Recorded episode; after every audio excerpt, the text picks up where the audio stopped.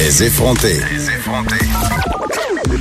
Joignez-vous à la discussion. Appelez ou textez 187 Cube Radio. 1877 827 2346. On parle de ménage, on parle d'espaces épurés, de maisons qui respirent, de maisons sans microbes. Et euh, il y a une grosse tendance en ce moment. Je ne sais pas si vous connaissez euh, Marie Kondo, mais Marie Kondo, c'est cette papesse du rangement. Euh, c'est cette personne qui nous donne une espèce de méthode pour vider, en tout cas, vider tout ce qu'on a quasiment dans notre maison. Il reste presque plus rien elle va même jusqu'à proposer euh, des façons euh, de ranger ses tiroirs et c'est une tendance qui, qui, gagne en popularité et on a envie de parler on avait envie de parler avec quelqu'un dont c'est le métier. On est avec euh, Elisabeth Alessio. Allô Elisabeth? Bonjour alias mademoiselle range tout. Écoute moi on pourrait faire une thérapie là parce que pour vrai je, dois dire d'emblée que cette tendance à l'épuration au ménage à tout prix ça me tombe un peu ses nerfs pour deux raisons. La première, c'est que euh, je dois avouer mon biais là. Euh, je trouve que les femmes se sont toujours beaucoup euh, valorisées par leur maison, par le fait que d'être propre, que leurs enfants soient bien peignés, tout ça. Fait que ça me ramène un peu à l'ancien temps. je me dis, c'est pas une forme de, c'est un peu une forme d'oppression de hmm. toujours chercher à être à être une femme au foyer extraordinaire, avoir une maison spick and spam. Puis moi, la première, là, quand je reçois des gens chez nous, je suis tout le temps en train de dire Ah, regardez pas le ménage. Tu sais, même si je viens de torcher deux heures. Hein? On s'entend-tu? ouais. Je fais le ménage avant que la femme de ménage arrive. Mm-hmm. Tout ça, là. Mais en même temps, il y a une partie de moi qui est écœurée chez nous, de me sentir encombrée, euh, de voir toutes les jouets de mes trois enfants. J'ai l'impression que même si je fais du ménage, j'y arrive jamais. Ouais. C'est tout le temps encombré, c'est toujours à recommencer. C'est parce qu'on accumule des objets. On est dans une heure de surconsommation, de surproduction, d'obsolescence programmée. On a plein d'objets qui ne servent à rien et dont on n'arrive pas à se départir. Et toi, tu organises l'espace et ça. le temps, dans le fond. Exactement. Donc, puis je voudrais faire une parenthèse entre faire le ménage et faire un désencombrement.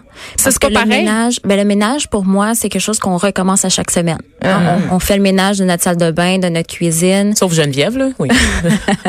c'est quelque chose que la femme de ménage va venir à chaque semaine, par exemple. Mm-hmm. Mais faire un désencombrement, c'est plus une, un, un mode de vie. C'est se dire de garder les choses seulement qui sont essentielles pour nous, pour notre fonctionnement quotidien. OK, mais donc c'est repenser l'organisation de notre environnement là, c'est pas juste torcher. Oui, mais dans ma tête, OK, là tu me dis ça puis ça me parle, je dis yes, ça a l'air le fun, je regarde des revues d'écho, tout est blanc, y a exact. Pense Scandinavie, t'es norvégienne. Mais, tout ça, mais je veux ça, tu sais, j'aspire à ça parce que on dirait quand c'est désencombré chez moi, c'est désencombré dans ma tête aussi, mes idées se placent mieux. Mais mes enfants, ils comprennent pas ce principe-là. Euh, Puis ça, ça c'est quelque chose que, que je prône souvent, c'est de travailler en famille. Hein, parce que souvent, les enfants prennent exemple des parents. Donc, si on démontre des habitudes de on désencombre régulièrement, on remet les choses à leur place, mais les enfants prennent euh, justement ce rôle-là et font comme s'ils étaient à l'école ou à garderie. Hein. On est toujours étonné qu'à l'école et à la garderie, les enfants vont tout ranger, mais à la maison, soudainement, les, jouets sont éparpillés. Donc, c'est comment trouver une place pour chaque chose pour que ça soit aussi simple de le remettre à sa place que de le déposer sur la table. OK, mais qu'est-ce qu'on fait avec les choses euh, d'enfants euh, dont ils veulent pas se départir? Parce que moi, je veux bien épurer, je veux bien qu'il n'y ait pas trop de jouets. Moi, si c'était juste de moi, il y aurait quatre jouets en bois du Myland, ça serait extraordinaire, ça serait beau.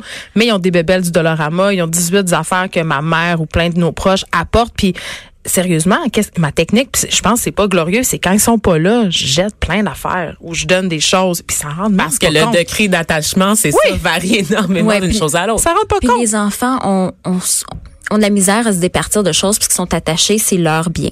Mais moi, j'aime bien intégrer les enfants dans le processus. Donc, l'idée de euh, contenir les items ou les jouets dans une boîte ou dans un système de cubes chez Ikea Mhm. où chaque boîte a sa catégorie d'objets, c'est là que ça devient intéressant. Donc, quand ça déborde de cette catégorie ou de cette boîte ou de ce contenant, c'est là qu'on peut apporter les enfants à euh, discuter avec nous puis dire j'ai tu n'as pas utilisé cet objet depuis longtemps, ce jeu-là, mais tu sais quoi, qu'est-ce que tu penses si on le donnerait à un enfant qui en aurait peut-être besoin? Viens l'apporter avec moi au centre de don. Donc, j'essaie d'intégrer mes enfants, dans mon cas, euh, dans le processus pour que ça devienne normal, puis qu'ils ne créent pas un attachement avec un petit objet de chez McDo, par exemple. Parce que c'est ça, dans le cadre de ton travail, tu fais des interventions, donc tu offres des services de consultation, mais aussi d'accompagnement, la plupart du temps à des familles, a des personnes seules ou comment ça, peut être fonctionne, vraiment le- ce que tu fais? Ça peut être vraiment les deux. Euh, ça peut être des personnes qui euh, vivent seules, qui ont vécu un événement, donc le décès de leur conjoint par exemple, doivent déménager d'une grande maison à un petit condo. Ils ont besoin de euh, d'accompagnement pour justement comment est-ce que je fais le tri, par où commencer. Euh, puis je gère aussi des familles qui, par exemple, après la venue d'un enfant, d'un deuxième enfant, sont un peu désemparées. On dit que quand on vit en couple, euh, c'est quand même facile de, de, gérer notre quotidien, mais dès qu'un enfant entre en jeu, on dirait qu'on est rapidement dépassé. On est submergé d'affaires. Tout à fait. Puis il y a tellement de choses. on manque de sommeil, on manque de temps. Euh, donc c'est là que moi, en les accompagnant, puis en, en dressant un peu un portrait de qu'est-ce qu'on devrait faire en premier, qu'est-ce qu'on devrait faire en deuxième, un plan d'action qui est clair pour hmm. pour chaque individu ou chaque famille. Ça coûte combien ça? Ça dépend. Puis les organisatrices ont leur propre euh, tarif, dépendamment de l'expérience et de l'expertise. Oui, parce que vous avez un ordre professionnel en fait. J'ai été surprise d'apprendre ça. Vraiment? Oui. Oui, mais c'est une association. Donc c'est l'association des organisateurs professionnels au Canada. C'est une profession qu'on ne connaît pas et vous êtes 600 au pays dont entre 40 et 45 au Québec, au Québec. seulement. Exactement. Donc c'est un métier qui est très peu connu en effet et euh, c'est justement des opportunités comme celle-ci qui nous permettent de parler de, de notre métier. Il faut dire que dans l'Ouest canadien, c'est un métier qui est quand même assez développé. Aux États-Unis également, là, c'est très très populaire. Ouais, mais je reviens à ma question, ça coûte combien? Combien ça coûte de faire venir chez nous? Tu sais, si je veux que tu OK, on va prendre mon exemple. Moi, j'ai trois enfants, euh, j'aimerais ça que tu classes euh, les jouets, sortir le stock qui est désuet, je déménage dans pas long. Tu sais, c'est assez classique comme situation Oh, je peux m'attendre à combien? je peux m'attendre à combien? Ben, c'est entre les organisateurs qui appartiennent à l'association, on a un tarif moyen entre 50 et 100 dollars de l'heure. OK. Ça prend combien d'heures? Ça va dépendre de l'espace, ça va dépendre du rythme auquel vous êtes capable de prendre des décisions. Donc, en moyenne, une salle de jeu, disons, normale dans une chambre euh, traditionnelle va prendre entre 3 heures, 5 heures. OK. Euh, pour faire ça. Mais là-dedans, dans ce processus-là, on sort tout des armoires. Euh, on fait vraiment que tu le des choses ou c'est moi qui dois en disposer? Non, je peux m'occuper de ça. Donc, on va vraiment tout sortir, tout catégoriser. On passe à travers chacun et c'est le client qui va décider qu'est-ce qu'on garde, qu'est-ce qu'on donne, qu'est-ce qu'on recycle. Euh, donc, vraiment, moi, c'est plus pour les motiver, pour améliorer leur situation au quotidien. Ta plus longue intervention, je suis curieuse parce que moi je pense aux gens là, de My Strand Addiction, tu sais les gens qui accumulent des affaires qui que ça déborde, mais moi je pense fait. Ben j'ai un préjugé mais tu sais on pense parfois à des milieux plus pauvres ou des gens par exemple après des décès ou des gens qui vont accumuler des bois, des du stock, genre des canettes, tout ça, des garages aussi. Donc le profil des gens chez qui tu interviens et la, la plus plus longue intervention que tu as faite, c'est quoi? Pour moi, moi je fais pas affaire avec des cumulateurs compulsifs ou des hoarders. Mais ils n'ont pas les moyens de faire appel à tes services de toute façon. Là. on va pas se voir la drôle, C'est encore drôle. Des vieilles femmes riches qui accumulent des bibelots, là, Geneviève, ça, ça se passe. Là. Mais il faut pas hmm. oublier qu'il y a un, un, aspect psychologique à ça. Donc souvent, dans des cas extrêmes comme ça, il faut y avoir un psychologue sur place pour aider la ah, personne à passer à travers. Parce que se défaire d'un livre peut être très, très difficile.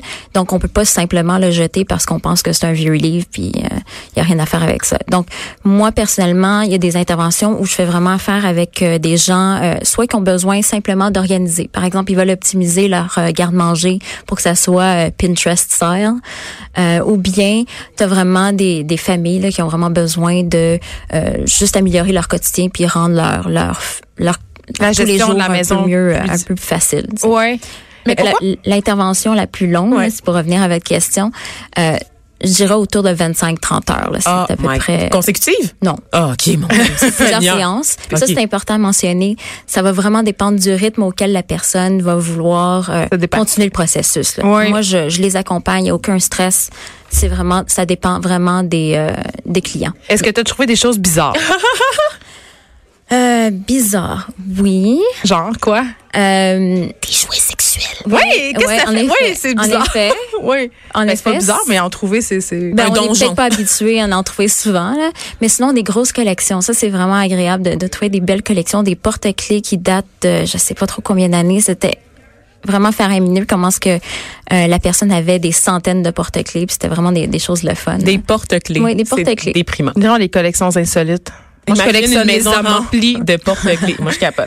Hey, mais moi, j'ai envie euh, qu'on revienne à Marie Kondo parce que ça me gosse. Puis il y a plein de, c'est la mode. Puis il y a plein de méthodes. Il y a pas juste Marie Kondo, mais c'est quand même assez extrême. Là. C'est quand même, on nous vend quand même une espèce de mode de vie. Il me semble que ça doit occuper énormément d'espace mental, mettre sa maison style Marie Kondo. Là, euh, explique-nous un peu rapidement parce que je suis pas une pro. C'est quoi cette méthode-là Puis c'est quoi les autres méthodes qui existent, les méthodes de classement là? Mm-hmm. Alors Marie Kondo, je dirais, c'est quasiment une méthode spirituelle. Oui, c'est ça. OK? Donc, c'est comment est-ce qu'on peut remercier notre maison d'avoir été bonne avec nous, de nous avoir permis d'y habiter, euh, comment remercier nos biens lorsqu'on s'en défait?